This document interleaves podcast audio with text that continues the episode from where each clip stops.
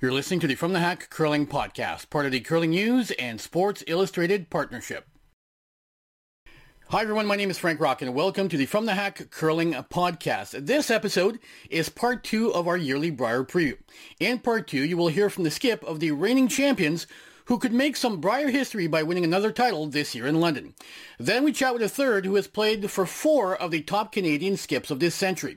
He'll be followed by a guest who has become a familiar face at ice level at several recent World Championships and at the Olympics, but who will be playing in his first career Brier in London. And our final two guests on this episode will be a junior world champion skipping in his first Brier, and one of the veterans of the Canadian curling scene who will be wearing different colors at this year's Brier.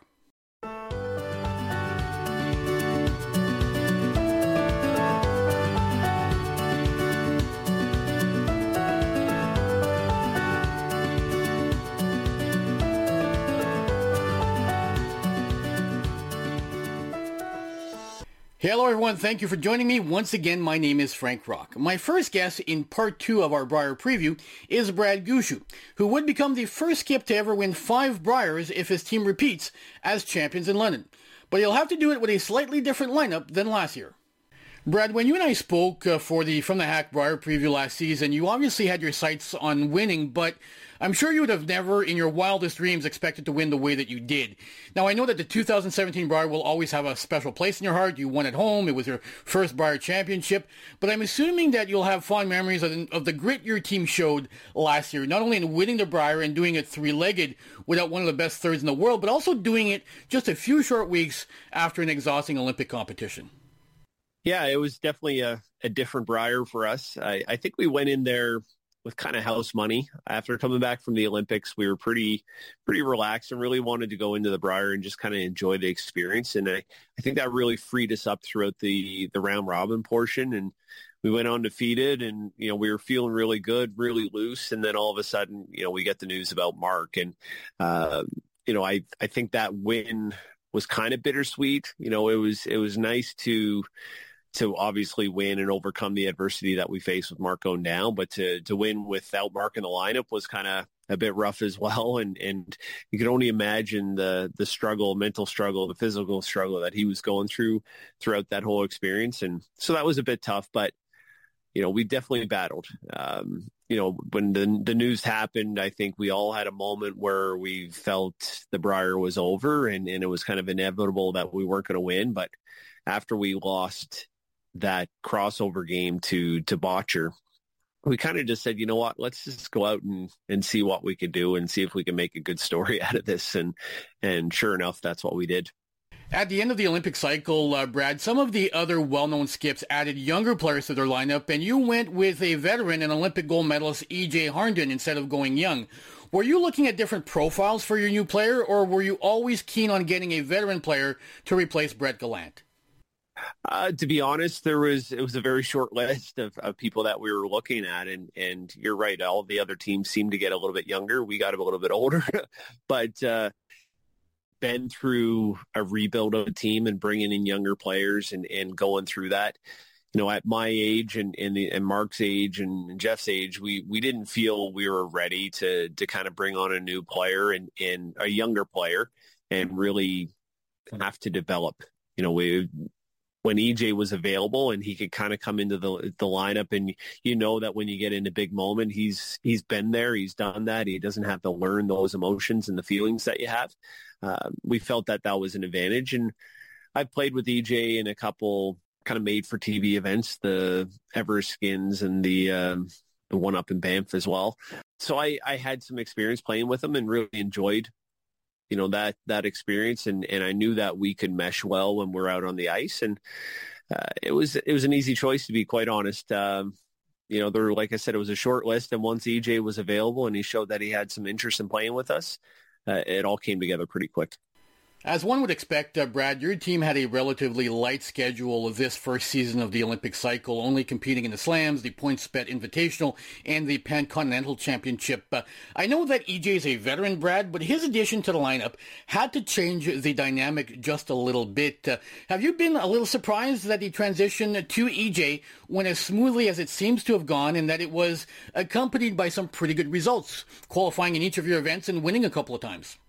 Uh, not really. I, you know, it, I think it, it, it appears as everything is kind of kind of smooth, but we're like every other team that's that's bringing someone in. We're still trying to to find what's going to work for all of us, and and even though it's just one player coming in, we're trying to take in the attitude of, of building a new team. Like we're trying to take some things that have worked for, you know, teams that we played on in the past that have been successful and, and, and use some of those things. Like even when, you know, when EJ played with, with Team Jacobs, we're trying to take some, some positives from their team and really incorporate them into ours. And then, you know, what we've done over the last, you know, eight, ten years, we're trying to still hold on to that. But essentially we're building a new team. And, and I think the fact that we have four highly skilled players has allowed us to still go out and be successful and win a slam and, you know, win the, the Pan Continental and, and get to some semis. But I would, I'd be lying if I said to you it's been perfectly smooth and, and that we're,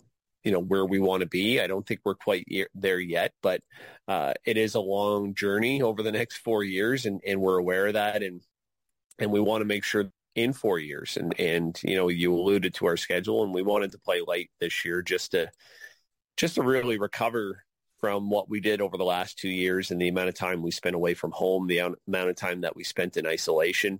Uh, all of those things took a toll on us. And I, I felt this year just taking a lighter schedule might kind of excited now when we have an event coming up, which at the end of last year, I, I was not looking forward to going on the road at any time soon. Brad, when you and I were first communicating to set up this interview last week, you mentioned that it was a practice week for you and the team. Can you take our audience behind the curtain and share what a practice week looks like for Brad Gushue and his team the week before a big event like the Brier? Yeah, that's a, that's a good question. And, and we've done it, you know, at least a half a dozen times this year um, where we've had these kind of training weekends. And they've evolved through uh, throughout the year. As as we started early in the year, we were much more technically focused, trying to get everybody throwing the same or throwing as similar as possible.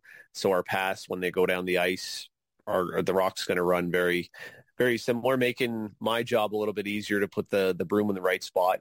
But as we progressed and got closer to the Brier, we've evolved it into more just playing games, more game style shots, more communication, uh, really just trying to go out there and execute and, and, not think technically, but think about just making shots. Uh, so this week we ended up playing a lot of games just against Caleb, our coach. You know, he would play the other team and just position rocks and he would play very well. He'd, you know, he'd play probably 90, 95%. So you knew that each end that you had to play, you had to execute at a high level to be successful. And uh, so we did that just to try and get a little bit of game experience and get that feeling of being out there and, and having a, an opponent that's going to make a lot of shots. Uh, but then you also kind of have to make sure that if there are any little technical things that need to be touched on, you can you have some time to address those and and some you know some practice sessions to to work on those things. But really, it was mo- much more about shot making, communication, uh, and really just getting ready for next week and, and planning and scheduling. You know everything we're going to do over those ten days that we're going to be in London. So, Brad, both you and Kevin Koe could set a new record for number of bars won by a skip with five next week in London. Do you pay any attention to that kind of stuff, or might it all mean more to you once you retire and have more time to reflect on your career? Yeah, I, I don't pay too much attention to it. I think when you try and compare, you know, titles and, and compare generations, it's really really difficult like i i look back in in the 50s and 60s at what ernie richardson and, and those guys did and and to me that's just amazing with how many good team or how many teams there were in this country that you know that that curled and played in the playdowns for them to come all the way through that kind of gauntlet and and win four out of five to me is just mind blowing. You know, you fast forward to to now and and you know, if you look at the world championships and, and how good the rest of the rest of the world has gotten compared to even just 10 or, or 15 years ago. You know, it's it's just hard to compare generation to generation. And, you know, I, I don't put too much stock in the fact that, you know, if if we did win, it'd be it'd be a record because it's just so hard to compare. Um, you know, what we've had to go through is com- completely different than what teams in the 50s, 60s, or, or 70s and 80s, 90s, 2000s had to go through. So uh, it, it'd be nice but it's not something I, I focus on or, or, you know, really care too much about. What you're saying is similar to when we hear debates about how well or not Wayne Gretzky would have done in today's NHL. We'll we'll never really know because Wayne will never play in today's NHL. That, that, that's that's a perfect comparison because the, the game is so much different than what it was when, when Wayne played and and you know the athletes now are, are much bigger and stronger and have that focus on on fitness that wasn't there when he was playing throughout the 80s and and you know, so who who would have evolved if they had gone through the training routines that all the athletes, uh, the hockey players, are going through today? So, yeah, it's it's it's for the media to talk about, but at the end of the day, it really doesn't matter too much. Brad, there are several young skips at this year's Brier. As one of the elder statesmen of the sport at the elite level in Canada, how exciting is it for you to see that next generation of young players making their first appearances at the Brier? Young players with solid uh, pedigrees and juniors like uh, Tyler Tardy, Jacques Gauthier, Tanner Horgan, and Karsten Sturmay.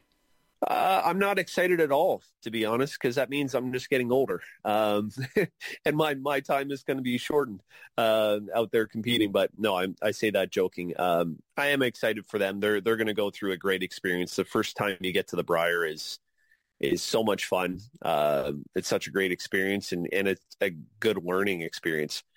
You know, so I, it's going to be fun to see them and they are the future of, of the game in this country. And, and, you know, over the next 10, 15, 20 years, we're going to be hearing those names way more than we're going to be hearing, you know, Koe and and, and Gushue and you know Jones and, and all those those names that we've we've heard about for the last ten or fifteen years. So you know it is exciting, uh, but obviously when you're on the other side of it, like uh, like I am, you, you know that you know you've you've got a few more years left, and and soon it's going to be those younger teams and those younger players that that start taking over the game. So for uh, from my perspective, try and take advantage of the last few attempts at this and and uh, and see if we can win one. But you know they're they're in for a great treat. I, I heard London's going to be a great Brier The uh, ticket sales are going well, and when I was there in 2011, they put off a great show. So I think they're going to have a lot of fun and and uh, a wonderful experience. You mentioned earlier, Brad, that Caleb Flaxey will be your coach at the Brier this year. Is Jules Owchar no longer part of the entourage? Yeah, so actually at this year's Brier, Jules unfortunately won't be coming with us. Um, early on in the year, you know, when we were discussing our, our schedule and, and what it was going to look like, uh, Jules didn't want to travel too much, you know, didn't want to fly. And, and when that was discussed, we decided to make the decision and, and bring in Caleb Flaxey uh, to our team. So Caleb's going to be traveling with us to the Brier.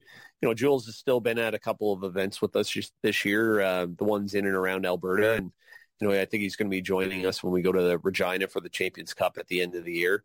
Uh, but he didn't want to travel too much. You know, the last couple of years were hard on on Jules just as as much as they were hard on everybody else. And um, you know, I think the the traveling part and and the big crowds and all that stuff, uh, you know, wanted to avoid that a little bit. But um, certainly, what Caleb is is capable of bringing to the team is. You know, very similar to what Jules Jules can is just a you know a different body and, and maybe a little less experience than what Jules has. Uh, but we're excited to have Caleb there, and, and um, you know he has a lot of experience working with uh, with EJ, so uh, he's been at a lot of our training camps as well, all, all, but one. So we're familiar with him, and yeah, I think it's going to be a good addition.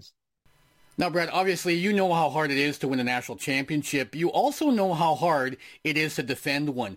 Can you share your thoughts on Team Einarson, who are fresh off winning their fourth consecutive Scotties title?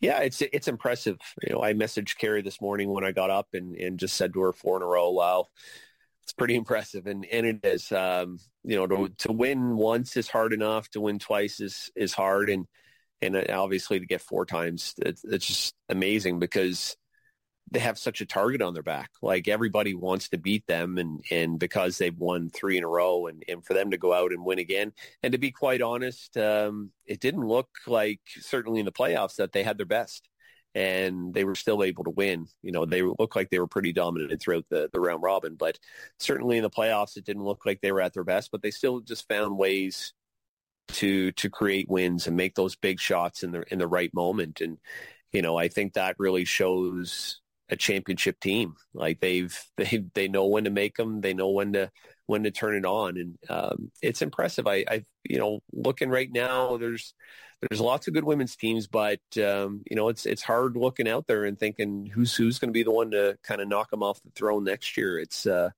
you know, they may do five in a row. So, you know, they're they're an impressive team. I think right now, a big focus for them. I'd love to see them go to the Worlds in Sweden and and kind of check that one off. You know, Kerri was in a very similar position to our team where she didn't get a chance to go to the Worlds back in in 2020. So, you know, she hasn't had the opportunities to to win a world championship like she has the Scotty. So hopefully this time she can go up, play the way they're capable of playing, and if they do do that, I think you know they're going to be there at the end of the week with a chance to uh, to bring a world championship back to Canada. And finally, Brad, uh, Curling Canada recently announced the hiring of David Murdoch as uh, the new director of high performance. You competed against David for several years, and I'm sure that you've paid attention to the work he's done with British curling and in Scotland. Were you happy with the selection of David, and what are you expecting from him? Yeah, great, great question. I guess the, the first thought was like, wow, we're going to Scotland. I was a, a little bit surprised, but obviously, um, you know, when, when you think about David and what he's accomplished and who he is as a person, who he is as an athlete and who he is as a coach, it makes complete sense. You know, I have a ton of respect for, for David. I competed against him, you know, a lot of years and we're similar ages. Um, you know, he, he knows the game. He's, played at the highest level. He's played all the big championships, the the world championships, the Olympics. Uh, and then he obviously had a, an incredible transition into a coach and, and the work that he did with, with Bruce's team and Eve's team and the success that they had obviously shows that he's capable of doing it. And, uh, you know, I think he's a great candidate. I think he's a great choice. Um, you know, I'm certainly looking forward to working with him and, and speaking with him about, you know, some changes that can be made to our program to to get it back to you know where we think it can be and where we think it should be. And um, you know, I think he also provides uh, a little bit of an unbiased approach. You know, ha- having not come up through the Canadian system, he can kind of come in with a fresh set of eyes and and and make some changes that I think are are well needed. I think we've uh, you know we've been so successful for so long that sometimes you get stuck in your ways and you think those ways are, are always going to work, but times change. Uh, you know, new science comes out, new ideas come out, and um, you know sometimes it's hard to implement those when you've had success for so long. So having him come in, I think it's great. Looking forward to it, and uh, I think it's a good choice. My next guest is Mark Kennedy, who has become a staple at the Brier and who's evolved into one of the better thirds of his generation. And he's done so while working alongside skips such as Kevin Koe, Brad Jacobs, and now Brendan Bottcher. Mark, I don't think that you and I have spoken since the start of this season. Uh, can you take me back uh, to the process that led to the new team Bottcher coming together as a unit? Ooh, taking me back in time here a bit. Um, it was a it was a unique scenario um, when I was curling with Brad Jacobs and the Harnden brothers um, we'd made it a conscious effort to not talk about all of that stuff until after the Brier. Um, you know, and that came directly from Brad himself. He he really wanted for there to not be any distractions and for us to go out and try to win a Brier as a group. So um, we really did our best to eliminate those conversations and the distractions, and you know, not really taking phone calls from anybody. Um, and I think we did a really good job of that. Uh, and then I got a call from Ben. I'd kept in touch with Ben over the years, so I kind of had an idea of what he was thinking of doing. And um, you know, it, this this team was basically built from the front end. It, it was Ben and Brett that had uh, kind of made the early decision that uh, you know Brett was going to move out here, and they were going to team up, and they were going to try to find the right back end for them. And uh, Benny called me one day and, and said him and Brett were hoping I'd come in and play third, and they were going to reach out to Brendan as well. So, you know, it's not often that uh, teams get built from a, a, really powerhouse front end, but this one did. Uh, and it was just, uh, you know, it took a, a, little while to think about how it was all going to work. But, you know, the big selling points of the group was all four of us in the same province, the ability to get together and really practice and, and work on some stuff because you're not winning these days anymore with just talent. You know, you're not showing up in events showing up at events as four really good curlers and, and winning anything. You you got to put in the the work and grind. So all four of us in Alberta was a really big selling point, and um, yeah, the opportunity for me to get back to play with Ben, who I played 12 years with, and bring in the youth and enthusiasm um, and experience that Brett and Brendan bring, and it was kind of a kind of a no brainer that this team was gonna was gonna come together and, and have some great opportunities. So I was uh, thrilled to be asked and and pretty excited with uh, what we've done as a group so far. You know what, Mark? It was probably a good thing that you and Ben got back together uh, because the two of you uh, chirped at each other once, I believe, uh, last cycle during a game, and uh, many people in the curling community were horrified that uh, you know maybe you and Ben were uh, were no longer buddies. Uh, yeah, it was always a tough. Uh, it, you know, I love him like a brother. I think it was great to take a bit of a break from one another because you know, uh, sometimes absence makes the heart grow fonder. You know, I was I was playing with a great group of guys, but you know, you always look over to see what your old buddy's doing, and we had so many great experiences together that I think it's it's nice that we're going to be able to finish our careers together, and uh, you know, we know each other so well, and then we can add a lot to the group. And I certainly like having him on uh, on my team as opposed to playing against him because that was never much fun. So, Mark, Brendan is one of those guys that seems to be misunderstood or underappreciated by much of the Canadian curling community. You've been teammates with him for the better part of a season now. Can you can you provide us with some insight on what he's like away from the curling ice? Brendan is a great guy. Um, I've really enjoyed my time with Brendan. He's, you know, he's funny. He's um, he's loyal. He's he's a guy you can really open up with. Um, he's a good communicator. He's a good leader. He's very calm. Um, you know, he's I call him an old soul, right? He's you forget sometimes that he's in his early 30s, but um, he's been a real treat and pleasure to play with, and and works extremely hard at the game behind the scenes. You know, he's always thinking about it. He's a very smart guy. So, you know, those are just some of the qualities that stand out. Um, but I'm really gaining a lot of respect for him as a as a teammate. Um, and we've been through some stuff this year already. You know, we've had some some big wins, some big losses, and and you really get to know somebody when you go through some of those things. And you know, he's remained the same guy, and I'm uh, I feel really lucky to be on a sheet ice with him and have him as a teammate. Part I, I didn't mention that I want to in regards to the off season. You know, a big addition to our team was Paul Webster. You know, one of the things I think top quality teams in the country need is really good coaching. And uh, I can't say enough for what Paul has brought into this group and keeping us on the rails and, and keeping us with a really good team dynamic. And uh, yeah, just the main thing for the team was building a foundation that was going to allow us to put us in some spots to win some big stuff. And that's what we've done. Now, Mark, you have a reputation for being one of the more adaptable players on tour, figuring out what your team and your skip needs from you and then filling that role. Did you and Brendan have conversations about that before the season started, or is that something that evolves as a as a season progresses? Uh, it's a good question. I think you know it's not something you talk about too much. I think a lot of it comes naturally just as that relationship forms. I think you get a good idea of who the person is, what they may need from you, how they like to communicate.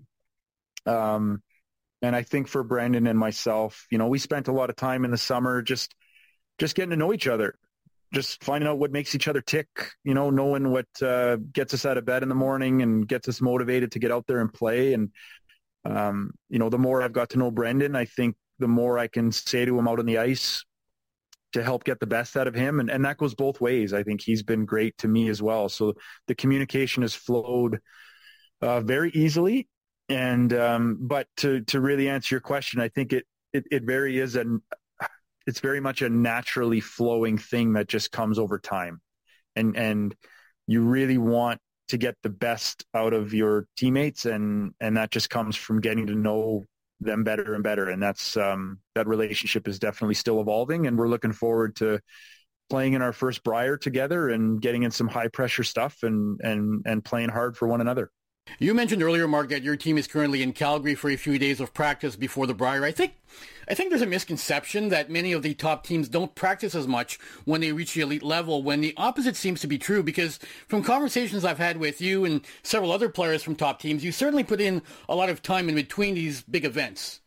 Yeah, absolutely. I mean, I, I think you know there are some teams that'll still, you know, maybe they don't practice as much and they can show up and perform well and maybe even catch lightning in a bottle and win an event or two based on talent uh, and experience, which is great. Um, but that for this team, we knew that wasn't what we wanted to do. If you want to have that sustained success, you know, you just look at the, I think Gushue's team has kind of set the standard of, of what it looks like to work hard behind the scenes. You know, their their team camps, their training, the stuff they're doing in their practices um, is really something else. And a lot of uh, international teams are taking that same approach.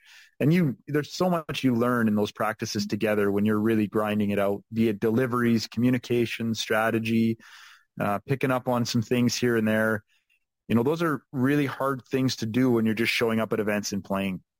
So yeah, there's a lot of work that goes on behind the scenes, and and with this group in particular, we've been putting in a lot of hours to try to uh, speed up that growth stage process so we can get to the performing stage as quickly as possible. Um, but yeah, I think it's a fair statement that a lot of people don't know how much time and energy and effort and sacrifice goes in behind the scenes um, before you get to these big events and are able to, to play the way that the top teams play. It's a fair statement. How did you and the team process your recent provincial championship, Mark? Uh, you played very well, only lost one game all week, but that happened to be the championship final. How do you process a week where you did not achieve the ultimate goal, but still had a solid week and you still get to play in the Brier? I think you kind of nailed it. It was, um, you know, it was a good learning experience for us. It was another opportunity for us to play in a big event on arena ice. And, you know, the more opportunities we can get like that as a group, it's, it's good because you learn a lot. Um, and you know, an old an old statement from Kevin Martin. He used to say to us all the time, "Let's get to as many finals as possible because finals are always a little bit different." You know, you're the only game out there. There's bigger crowds. It's a little quieter. You just get used to all that thing, all those things together as a group. So that was really awesome for us to experience. Um, I think Kevin Koe and his team, especially Kevin himself, played terrific in that final. You know, so they definitely deserved to beat us. We didn't have our best. Um, and, and that's okay. I think, you know, for me personally, I'm looking forward to when the wild cards are determined before provincials. I think it's good for everybody if the wild card teams aren't competing in provincials. You know, Alberta's a perfect example. You had two wild card teams in the final. Uh, yeah, you want to win, but it doesn't have the same level of desperation and, and need to win as it would if there were no wild card spots and and it also would have allowed the opportunity for uh, another young Alberta team to win a Purple Heart, and would have been ecstatic to do so.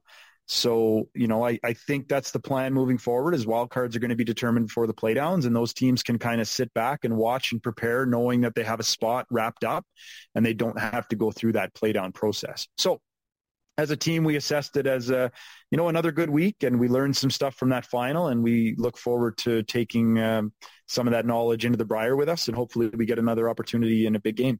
I know that over the years, Mark, uh, you've worked with a lot of younger curlers throughout the country. How excited are you to see several members of that next generation of Canadian curlers, guys like Tyler Tardy, Tanner Horgan, Jacques Gauthier, and others, qualifying for their first Brier this year? Yeah, I think it's amazing. You know, we're we're definitely some of the older guys on tour now, and a lot of these young players were in juniors when we were in our prime. So it's great to see them get to the big event. I know there's a lot of young teams that are probably super excited to get started this week. Yeah, I, I love seeing it. The talent in this country is unbelievable. Um, I heard a great interview today from David Murdoch on. Uh, on the TSN channel on the radio on my drive down, and then he nailed it. He said we we need to continue to grow that pipeline of young talent and give them all the opportunities in the world to, if they want to be Olympic athletes or, or world champions, that they they have the opportunity to do that. And to see a lot of these young players, and they're going to get the chance under the lights to show what they're made of. Um, I think it's great for them and great for our sport. And uh, yeah, I'm going to enjoy seeing a lot of that uh, youthful enthusiasm and energy out there on the ice in London. I think it's terrific. And finally, Mark, uh, you just provided me with an excellent segue. Uh, Curling Canada recently announced the hiring of David Murdoch as its new director of high performance. Uh, you competed against David for several years, and I'm sure you've paid attention to the work he's done with British curling and in Scotland. Were you happy with the selection of David, and what are you expecting from him?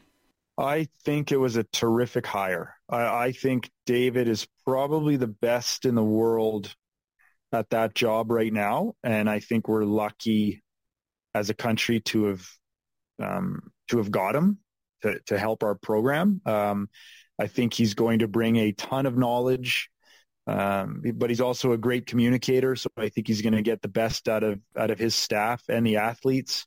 Um, and I, but I think he's going to bring a lot of the what he learned over in Scotland about about how to get uh, teams on the podium. You know, he's he's high performance is is what he does, and uh, I got a ton of respect for Dave as a curler and a and a person, and I look forward to getting to work with him. And I I think we're going to see some great results with David uh, leading the way. So super excited and jacked for him and, and for us as a program. I think he was the best guy for the job. My next guest in part two of the Brier preview is J.D. Lind, who spends most of his time at the curling club coaching Team Fujisawa of Japan, but who made enough time this year to help Team Sturmay qualify for their first Brier. JD, over the past several seasons, uh, you've become best known as coach of the national uh, team program in Japan. What led you to decide to get back in the saddle and compete on the uh, World Curling Tour this season? Uh, yeah, well, Sturmay, um, uh, Karsten Sturmay and Kyle Doering, like they, they actually approached me at the end of last season to play um, in the Champions Cup at the end of the season. Uh, so for me, it was just an opportunity to get back out there and, and play. It's been almost 10 years since um, since I've curled competitively myself. I was a little little surprised that they asked me, but I figured I'd, I'd give it a go and see. And we um, we had a great time. Really enjoyed playing with them. We had a lot of close games. We ended up um, I think we ended up winning against Brad Gushue that that competition. So that's kind of where it all started. And then they they kind of approached me and said, "Well, would you want to play this season?" And uh, for me, my my full time job still is, is coaching curling. So um, so I told them very honestly that you know I could only commit to uh, you know a, a, small amount of events, and um, when I was busy, I wouldn't be able to play. So we managed to to get a, a strong five man team, and when I've been able to play, I've played, and when I haven't been, we've uh, you know kind of switched the lineup up and, and been lucky to have success both ways. So it's been uh, a little unorthodox, you know, uh, not really playing a full schedule, but it's it's been a ton of fun. And um, yeah, I never, when I said yes, would have expected uh, to qualify for the Briers. So it's it's been uh, it's been quite an amazing ride for sure. For those in our audience who may not remember you from the last chapter of your competitive career, uh, JD, can you share some of the highlights? Yeah, I'm curled out of Alberta. Um, yeah, played with uh, mostly with uh, Charley Thomas, Brock Virtue, Matthew Ng, um, kind of combination of those guys, and um, people might know those names as uh, Charley's won uh, two World Junior Junior Championships. So um, so yeah, so played uh, played a lot uh, in Alberta growing up, and uh, over the years, uh, those guys kind of switched teams. I know Matt didn't play a couple years because of work and things like that. So um, yeah, most of my competitive career has been with that group. And then when I got this opportunity to coach in Japan, that's when I uh, decided to to give up playing for which at the time I thought might just be a short amount of time. I wasn't too sure, but uh, everything that's happened in Japan has been such a great experience for me that it's been uh, yeah almost ten I think almost ten years of, of doing that. So um, yeah, that's pretty much who I played with growing up. Now, we often hear that one of the challenges when a new team gets together, JD, is for them to gel as a unit and to work their way until every member of the team is on the same page. How did your experience as a coach help Team Sturmay navigate your first season as a team? Yeah, I, I definitely feel that one of the main reasons why they asked me to play was because of my, you know, experience coaching and, and having, you know, being a little bit older too. Like all the other guys are uh, in their mid twenties and I'm, uh, quite a bit older than that now. So uh, yeah, I think for me, when I uh, agreed to play and, and kind of felt like what I could bring to this team, a lot of what I'm trying to do is just be, you know, a positive influence in terms of like the team dynamics, how we communicate, um, just trying to, you know, obviously make a lot of shots, but, but understand that, yeah, in a lot of ways I am in sort of a, a mentor role and I, and I have to be, you know, in some ways a team leader out there in how, you know, I want the, or how we need the team to, to function. So yeah, I, I've definitely just been really trying to get to know the guys as best I can, try and find ways to, you know, extract the best performance out of them and, and hopefully, um, you know, find some consistency when, you know, we're not really, really actually playing that much together, especially with the fact that I've, I've only played about half the games this year. So yeah, it's been interesting, but, but yeah, a ton of fun. Consistency and getting uh, used to each other is an important part of the development of a new team, uh, JD. Uh, were you concerned that your limited availability this season might make it hard for the team to, to gel in time for big events like provincials and now the Brier? Yeah, like these the, the guys that I'm playing with are are so relaxed and chill. Like I, I was very clear when I when I told them like what my situation was, uh, and, and I think that almost makes it easier because like they knew that I wouldn't be there for a lot, so they kind of mentally were able to prepare for the fact that yeah, this season we were going to be rotating guys. I think a lot of times when you have a five man team and you don't really know what the lineup's going to be every day because all five of those people are there, it's really tough. Whereas for us, it was um, it was very clear that everybody was going to play. Um, you know, and in, in a lot of cases, different positions too. Like when I'm there, I'm playing third. So when I'm not there, Kyle, who's usually playing second, is moving up to play third, and one of the guys who's playing lead is moving up to play second. So it, it is very much, uh, you know, everybody just has to be prepared to play. And I think mentally, you know, just understanding that every week it could be something different has has really made it uh, yeah just kind of like a very unique situation where every single week everybody's just excited to play and uh, and just kind of embrace this this unique situation that we have. So yeah I, I think for me it's it's almost been the most simple because when I'm when I'm there I'm I'm playing third I know what I'm doing. But for the other guys really they're the ones that um, have done an amazing job this year. Um, you know, dealing with the different lineups. So um, yeah, I can't say enough about the about the guys on my team and, and how, how well they've they've done with this situation for sure. Now I realize that the goal of any top team is to win that provincials, but considering the depth of the field in that event in Alberta, how satisfied were you with the way your team performed at the provincial tankard? What were some of the key takeaways for your team in that event, and, and how confident are you guys uh, heading into the Brier? Yeah, like obviously we we would have loved to have, you know, made a final or, or had a, a, chance to win it. But Alberta has always been an extremely strong province, and and this year was no different. Um, we ended up playing Bottcher in the A, had a tough game there, and just the way that the draw worked, we dropped straight down to the B and had to play Koe. Um, and we had a really tight game there. We were right with them until the end. So for us, we just, you know, by the, the circumstances, we were down early in the C. We were all the way back in the C, and you know we lost to and Koe. So for us, you know, as soon as you're that deep in the C, you know it's going to be a, a, tough grind. So for us, we we played a lot of really good games in the C when you where you have no lives, and um, and we had a lot of really strong teams in the C to to get into the playoffs. So for us, yeah, we are a little disappointed. Maybe we didn't uh, make it to the final, for instance, but we lost to Bottcher and Koe, the top two teams, Leszczyński, a very strong team. And we played a lot of games um, where we were in a single elimination setting. So for me, the positives I take out of it are, are definitely how well we, we battled um, when we were down in the C early. And uh, it's really hard to, you know, to play those types of pressure games. Uh, so I, I, think we, we handled ourselves really well in, in that situation. So um, we're very excited for the Brier. Obviously, we know it's going to be another new experience, but you know, this season we've just been really trying to just battle every single game, and, and that's what we'll we'll try and do at the Brier. JD, you've been at ice level for many important curling games over the past decade, but this will be the first time that you actually get to slide up and down that ice and be part of the action. How exciting is that for you at this point in your career?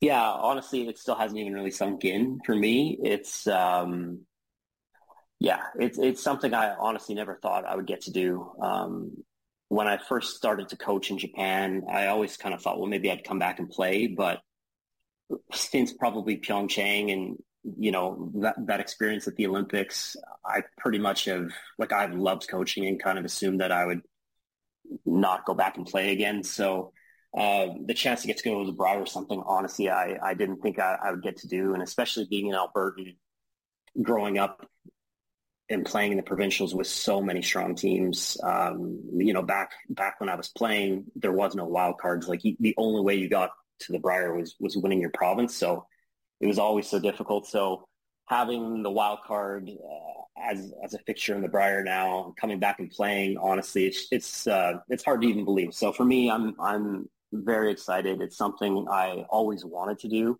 and um, I'm so happy to to get this opportunity and and honestly to get to do it with these guys. Like they're such a good group, and you know we've gelled so quickly. And and for me, getting to play with you know some some young up and coming, some like really the future of the game. Um, and to feel like I've I've been able to help them and and hopefully um, set them on a journey where they'll have an amazing career. It's it, it really is for me as like a coach getting this opportunity to mentor this team and the way it's all worked. Um, yeah, couldn't couldn't ask for anything more. I'm super excited and and just really going to enjoy the experience.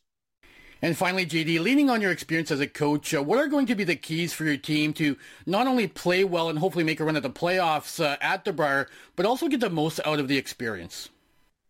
Yeah, for us, a lot of it is, is just mentality. Um, I think we, we have the skill individually and, and, as a team, we have the skill to, to have a really good week. But um, when it comes to the Brier, for all of us, this is our first, uh, you know, our first appearance there. Uh, so you you know that there's always going to be you know a lot of uh, you know a lot of things that happen in a big event that that uh, you know you need to experience. So for me, even though I haven't played in the Brier myself, having been to you know Olympics, World Championships, things like that, um, kind of understanding some of the the distractions that come with big events. For me, my goal is just to try and really help the guys through a lot of those things that that happen in those big events, and just try and make sure that we're, we consistently have a good mind frame and a good attitude every single game, especially if, you know, we have a few tough ends or a few tough games.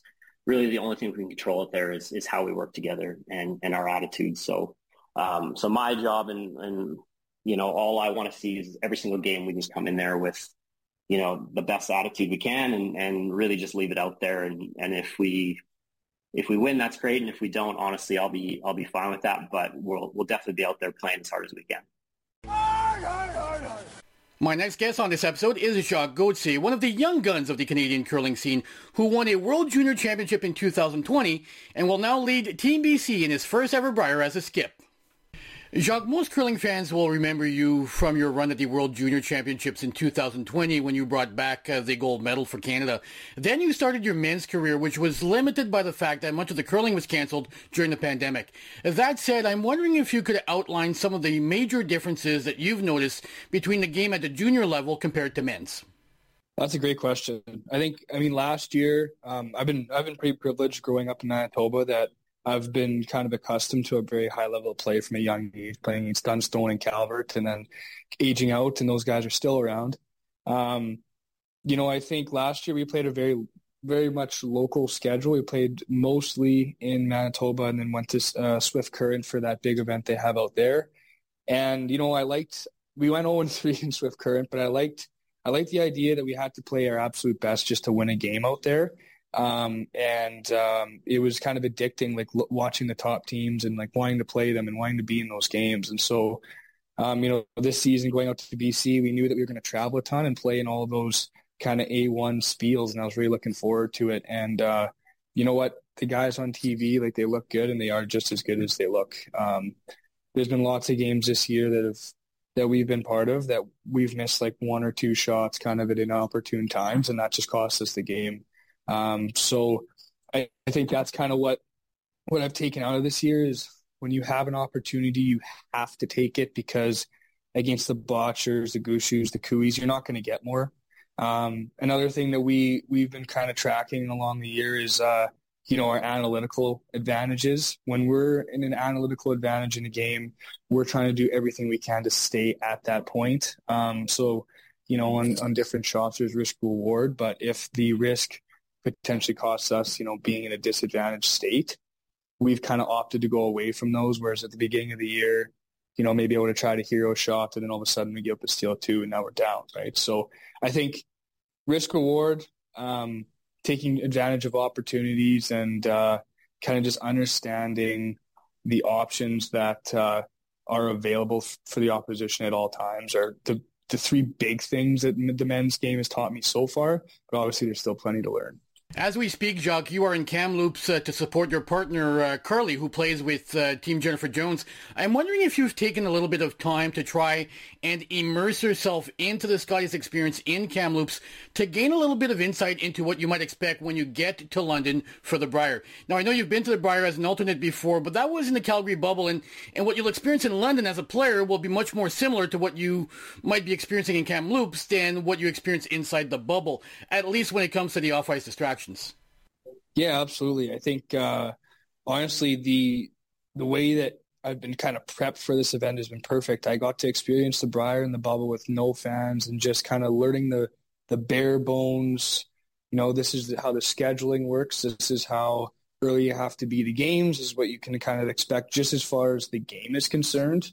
Um, kind of being part of it, but then as a as a watcher this week, it's cool to see you know all the fans, the engagements, the autographs, the sessions. You know, they go to the the uh, the Hard Stop Lounge to sign uh, sign autographs the other day, and just seeing it kind of from both perspectives. So I got to see you know how the games play out and and the competitive nature on the ice uh, at the Brier and the Bubble, and I also get to see kind of the fanfare uh, as a fan this week at the Scotties. Uh, I think I'm prepared, like I, I know what to expect roughly, but I've also heard you know the Brier is just there's a reason it's the Brier, and um, you know I'm really looking forward to uh, to how it's going to go, and kind of ready to be surprised.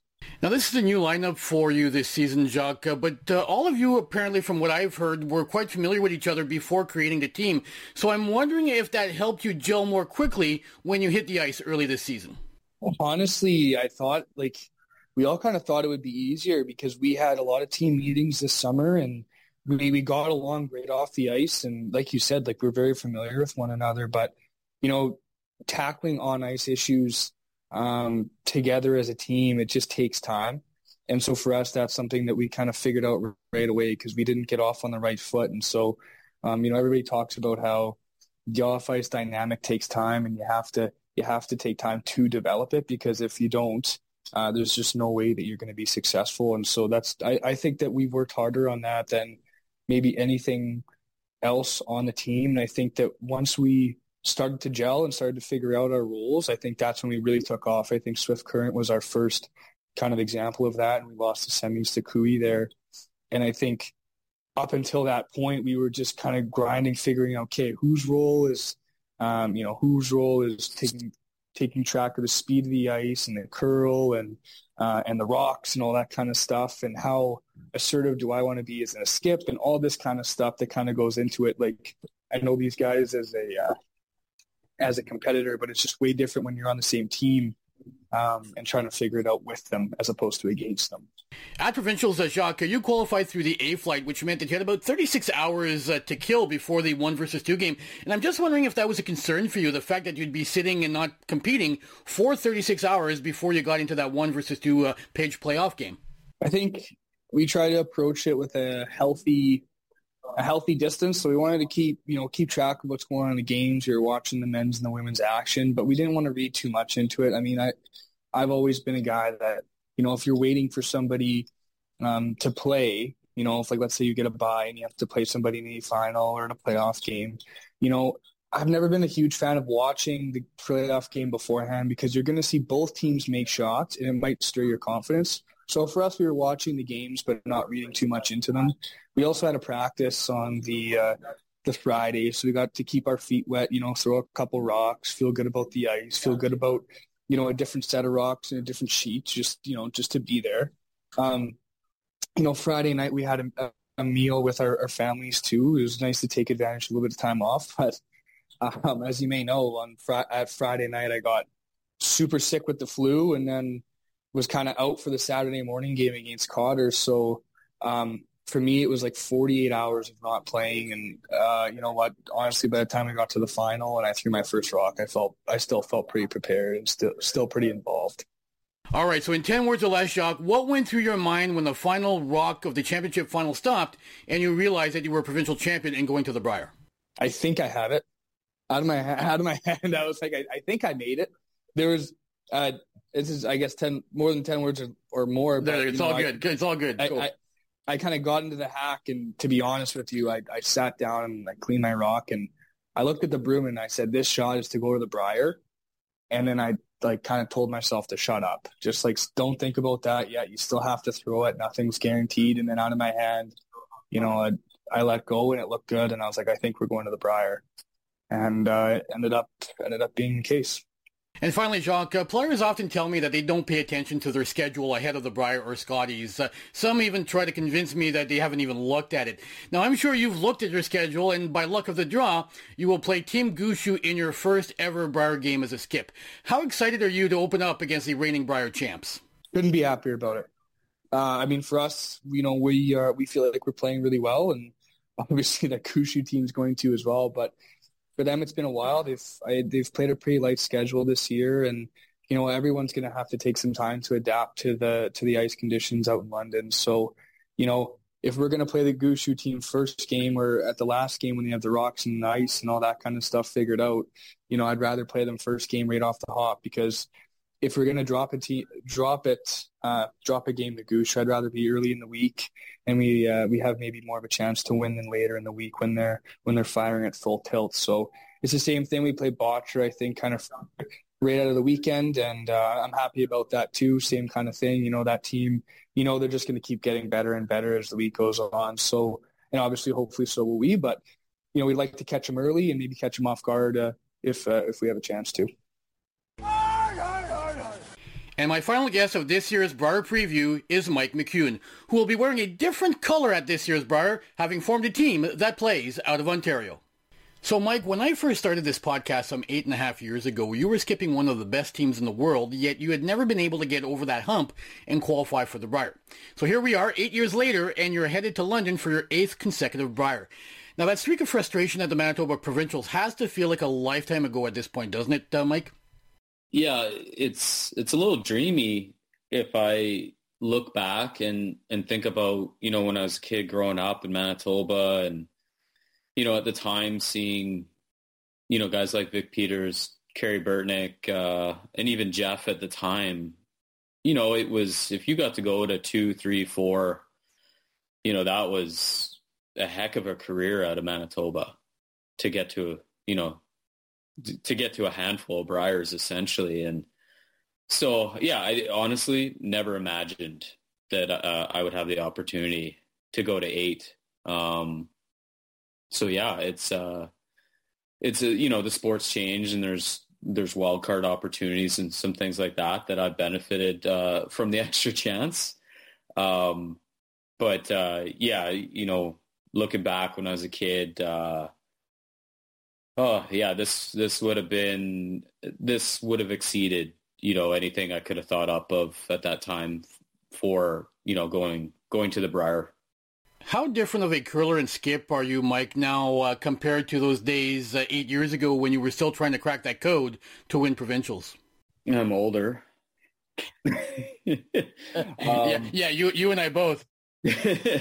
yeah, no, um, you know, and and I guess you know not not to make fun of that, but um, I think uh, you know I've seen and and been through enough that I'm in a nice position where I I don't really get rattled.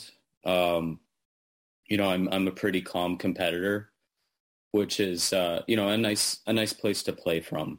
Um, you know, definitely if we re- rewound the clock you know, I had, uh, you know, some mental battles, some, some hurdles to overcome that, uh, you know, I had some difficulties. Uh, I had, you know, plenty of skill and, and a team that had all of that to back me. Um, but, you know, I had some hurdles uh, to overcome and it's, it's too bad uh, that I, I don't have, uh, you know, that I didn't have the calmness and some of the experience that, that I think um, that you can get by going to, you know, kind of cutting your teeth at, at a, a bunch of national events. And, and unfortunately I didn't have that experience or, or, you know, make it through um, a number of times out of Manitoba to, to kind of get that experience in those big, big moments. And so it just, it, it took me longer, I think, to get to a place where I can handle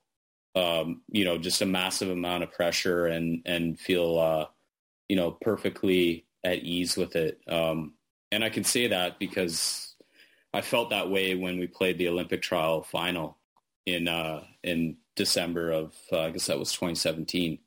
So I know I can handle all the pressure in the world. I just uh, it it took me a bit longer to get there. Mike, you've played under three or so different formats at the Brier, including the one that is being used this year, which certainly has not garnered unanimous support amongst players and fans. Uh, what do you think of the current format, and how would you tweak it to bring the format to a place where it can be more roundly acceptable for players? No, it's it's it's a it's a tough situation because you know, and selfishly, I've struggled under the new formats, you know, with the split pools and, and we've had changing playoffs from year to year, you know, whether they're going into some sort of sudden death uh, into a page playoff or if they're actually doing a mini round robin crossover section. But uh, yeah, I've, I haven't really, I feel performed to my potential uh, since we've gone to the two pool split.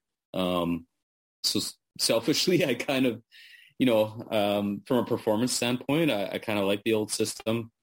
It, it's it's a it's a tough situation because it's hard to it's it's really hard to you know find one format that solves all the issues. Um, and I still love like the single round robin play, but I do understand we're adding adding more wildcard teams, adding more opportunities for young curlers and highly ranked curlers to get experience at our national level is important. Um, you know, and whether that's one big pool like we did in the old days and we had relegation or the two split, um, it's hard to land on a format that accomplishes everything.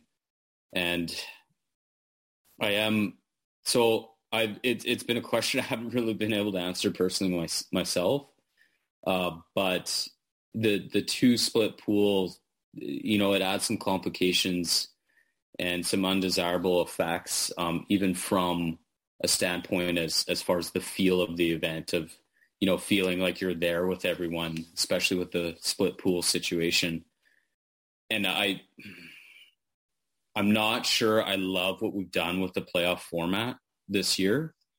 Um, having said that, I haven't you know, haven't had the opportunity to to be in that type of playoff system. The ladies are obviously testing it out this weekend, but um, yeah, I I hope we keep working towards uh, something where we can get more yeses than nos, but I, I'm not sure we're there yet.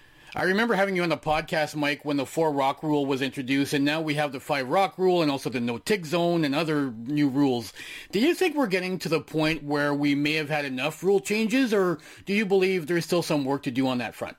No, I, I, I actually think that we're we're sort of headed in the right direction. Um, you, you want our sport to be an exciting finish, and we, you know, we were in a situation with good ice conditions and good players that the tick was becoming fairly automatic and you could have a tie game where essentially you watch the first handful of shots and you knew what the outcome was, um, you know, with 90, 95% certainty.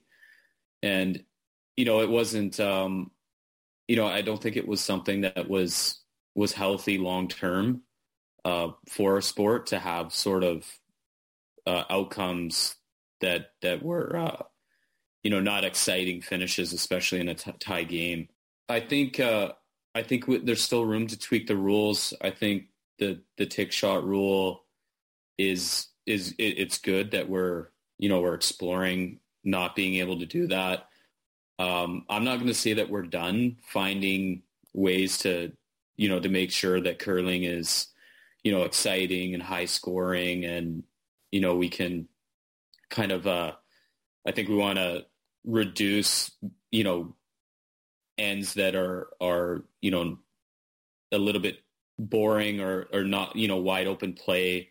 Um, you know, we want to look at you know how how how does offense and and items like that kind of stay in the limelight. But uh, I know that there there may be some that are concerned with you know you've worked so hard to be in that position to be tied or you know have the hammer and whatnot and we're not seeing the results play out. Um, you know, we're seeing stolen games, and uh, I, I, would say we we need a bit more time to evaluate this and and see, uh, because it's so early. There's just not enough data to kind of see where this is going to go. But I, I don't think we're done tweaking. And I think as long as we kind of do, we look at things where we're tweaking one thing at a time. So we have, you know, the appropriate amount of games and championships to be able to evaluate is that is that actually accomplishing what we want in the sport? I got a little bit concerned when we were talking about doing multiple changes all at once. Um, and there, there was some talk before a world championship of that. So I think we just, we have to be a little bit mindful of how many, how many things we're, we're trying to move, uh, move forward with changes to the sport. Moving on to this curling season, Mike, uh, you're skipping a brand new team this year. Uh, can you take us behind the scenes and share how the team came together? Yeah, it's it, it, basically the team came together. Ryan and I, you know, been chatting for some time, and and we're looking to make a team. And initially, we we hadn't really settled on whether it was going to be Manitoba or Ontario. So we were we were looking at options in Manitoba, and unfortunately, um, just with uh, Manitoba seems like a hard place to play. You look at the ladies, and and even on the men's side with Reid and Dunstone, and there's. Uh, you know, it, it ended up in a situation where, you know, for me to stay home and compete, there's just a limited amount of players that, you know, can really do what we wanted to do. So it ended up being, you know, when it was a choice between Manitoba and Ontario, just the way the chips fell, I had to be an import for the first time in my career. So yeah, I, you know, I would have loved to have been wearing um, Manitoba colors at, you know, some point in this year, but uh, it just wasn't in the cards for players available. And and uh, yeah, lo and behold, uh, I you know I found myself with you know Brent, who you know I've known Brent for I can't remember how long my wife's played with Jen, but it's got to be it was close to like 14, 15 years, I would imagine. And uh, you know, it's just kind of funny how it worked out. Just playing with with some guys that you know, and Ryan I've known since my junior days, competing against them to end up on, uh, you know, a team with, uh, you know, guys that, like I said, I've been around forever in the sport, but never played with. Um, so it was, it was strange. And, and we didn't announce till midsummer. Things kind of took their time to sort out because we were unsure exactly who was going to, you know, be where on the team, you know, whether Brent was going to play lead or second. And, and, uh, it just, uh, there's no secret we've been through our struggles in the fall, but um, yeah. really excited where the team is. Now, midway through the season, uh, Mike, uh, you made a lineup change, uh, adding Joey Hart at lead and also adding his dad, Richard Hart, as coach. Tell me how that came about and what type of impact they've had on the team. Yeah, it's one of those situations where Joe and Rich were, and, and this is fortunate for us, that Joe and Rich were in the right place at the right time for us to be able to grab them you know, easily Joe could have been on a, you know, a, a good team already. And, and, and just to have those two sitting there when we had a situation on our team where we just, it wasn't working that we, you know, we couldn't function in the way that we wanted to leading into provincials. And it's, yeah, we got lucky to be able to grab those two guys. Uh, Joe's, uh, you know, he's he's a he's a young guy. He's enthusiastic. He's talented. He's strong, and just to add that energy to the team, where you know, there's no hiding it. We labored very very hard during the fall with limited success. So just to add his enthusiasm and then Rich to come on board and just give us that that little bit of structure, that that kind of dynamic off the ice. Um, to kind of, you know, gently steer the team and, and he knows how to win as much as anybody does in the game. Yeah, I just personally feel very fortunate that those two guys were there when we needed them. Um, so we got lucky to add that, you know, within, you know, just outside of a week or so from the Ontario Tankard. Mike, your team played really well at provincials, losing only one game on the way to the final, where you faced a Glenn Howard team that you had played a bunch against in slams and in past Briers. In all of those games versus Glenn, Mike, had you ever stolen the first three ends against him like you did in this year's provincial final? I don't think I've ever had a provincial final go quite that well early. um, you know, just just a just a situation where you know, the first few ends, not not unlike we've seen at some of the Scotties games here uh, during the week, where where the ice can be a bit fresh and paths uh, as as you break it in during gameplay, and we were just able to to apply pressure early in the game, and and Glenn, you know, not that he threw anything really bad, but just um, you know, you don't have to be off by much to to miss shots, and we just yeah the guys played great, and I was able to make a couple where we put Glenn under the heat, and you know we are fortunate enough to to steal a bunch of ends. That doesn't happen very often. You know, Glenn as a player is about as consistent as they get, despite his age. So just uh, to get a few misses early, that uh, was just uh, you know something that's a dream start to a, a tankard final. That's not going to happen very often. It's no secret, Mike, that there's a lot of younger teams and players that have qualified for the Brier this year. Uh, do you think that it could be an advantage to a team like yours where, aside from Joey Hart at lead, you have a bunch of experience at the Brier and other big events throughout the rest of your lineup? Yeah, I would say experience is always an advantage as long as you're motivated. And and that's you know, that's exactly what happened to this team is we went from being experienced and you know, we were underwhelming and underperforming most of the year to that changing with Joe and Rich. And now we're experienced and now we're motivated. Um, so yeah, I think it's an advantage. Um, I think we'll be, you know, we'll be focused and, and, you know, be able to hopefully read the conditions and, and everything that's going on around us better or as good as our competition. Um, so I'm, I'm very excited for that. Uh, because you know we had all the experience in the world. You can't, you know, you can't find two guys much more than you know Brent Laing and Ryan Fry that that have anything else, uh, you know, that they haven't done. So I'm excited that now, you know, with with this unit that we've also got the motivation to do well. So I, am excited for that opening weekend. It's it's a big opening weekend. We play Quebec, Team Canada, and Bottcher, uh, the wildcard team first three games. So right out of the gate, just like Ontario Tankard, uh, we got to treat it like it's you know it's playoff games right away for us. I'm excited for that challenge. And finally, Mike, uh, several of your contemporaries have taken up active roles in coaching, be it with junior teams or women's teams. Uh, is coaching something that might be on your radar? Yeah, yeah, I haven't ruled it out. Uh, you're right. There's a lot of a lot of teammates uh, doing former and current uh, coaching in in the ladies game. Um, yeah, personally, I, I, haven't ruled it out. Haven't made a decision one way or the other uh, for what you know that might look like for me in the future. Yeah, to be honest, just taking one event at a time right now, and just so excited to to give this a really good run in London. But uh, yeah, would I would I consider coaching someday? I love the sport. Uh, my girl, uh, my oldest girl, Vienna, is getting into it. Uh, yeah, so I, I, definitely wouldn't rule it out. Uh, giving back to curling in in some sort of way, uh, being on on the bench coaching. We'll see. And that does it for part two of the Brier preview. A huge thank you to Brad Gushue, Marc Kennedy, J.D. Lind, Jacques Gauthier, and Mike McEwen for joining me. Enjoy the Brier, everyone.